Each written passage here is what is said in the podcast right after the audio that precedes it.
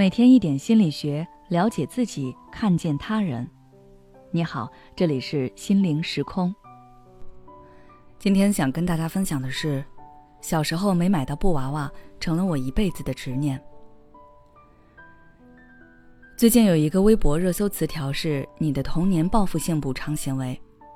顾名思义，他说的是童年有过缺失或遗憾，长大后对自己进行报复性补偿的行为。在这条热搜下，有很多网友都分享了自己的经历。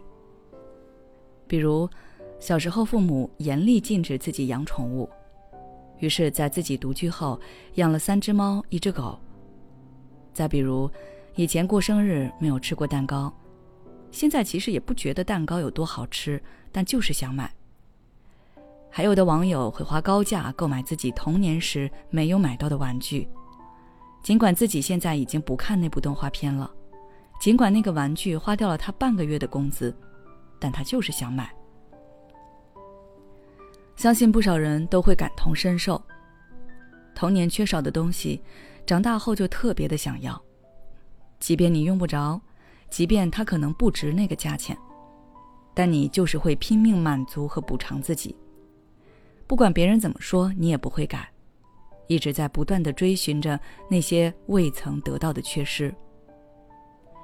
那为什么我们会有这样的执念呢？心理学家温尼科特说：“只有当孩子确实曾经真正拥有过一些东西，现在才能放弃他们。我们确实没有办法让人们放弃那些他们从来就不曾真正拥有过的东西。而没有拥有有两种情况。”第一种就是没有得到过，比如前面网友分享的例子，大多都属于这一类。第二种是短暂的拥有过，但没有真正体验过与这个物品相关经历的完整性。举两个例子。第一个例子，小女孩看到妈妈穿的裙子和高跟鞋很好看，于是自己偷偷穿，还学着妈妈的样子化妆。但是父母或者其他长辈看到。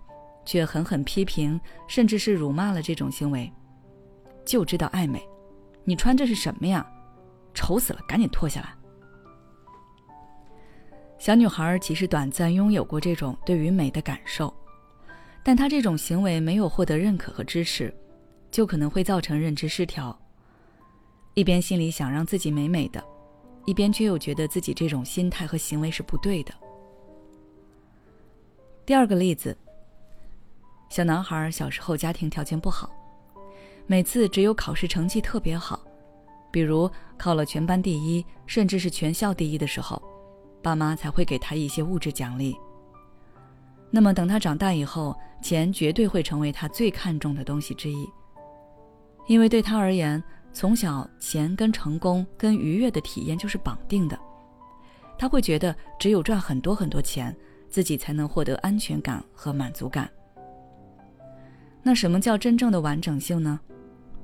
就是我们踏踏实实的拥有某个物品，它不是借的，不是偷的，不是别人施舍的，也不是要付出代价才能获得的，就是自然的拥有。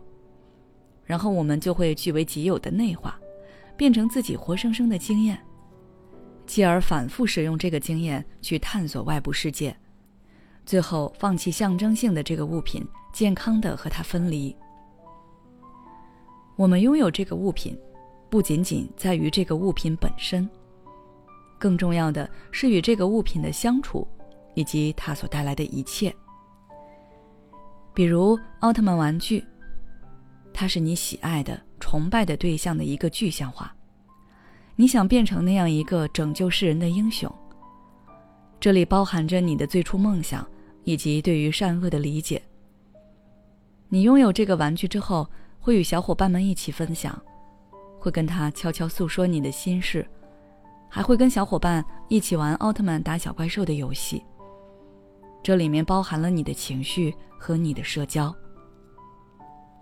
只有当我们全部吸收了他所有的好或者坏的体验，那才是真正的完整。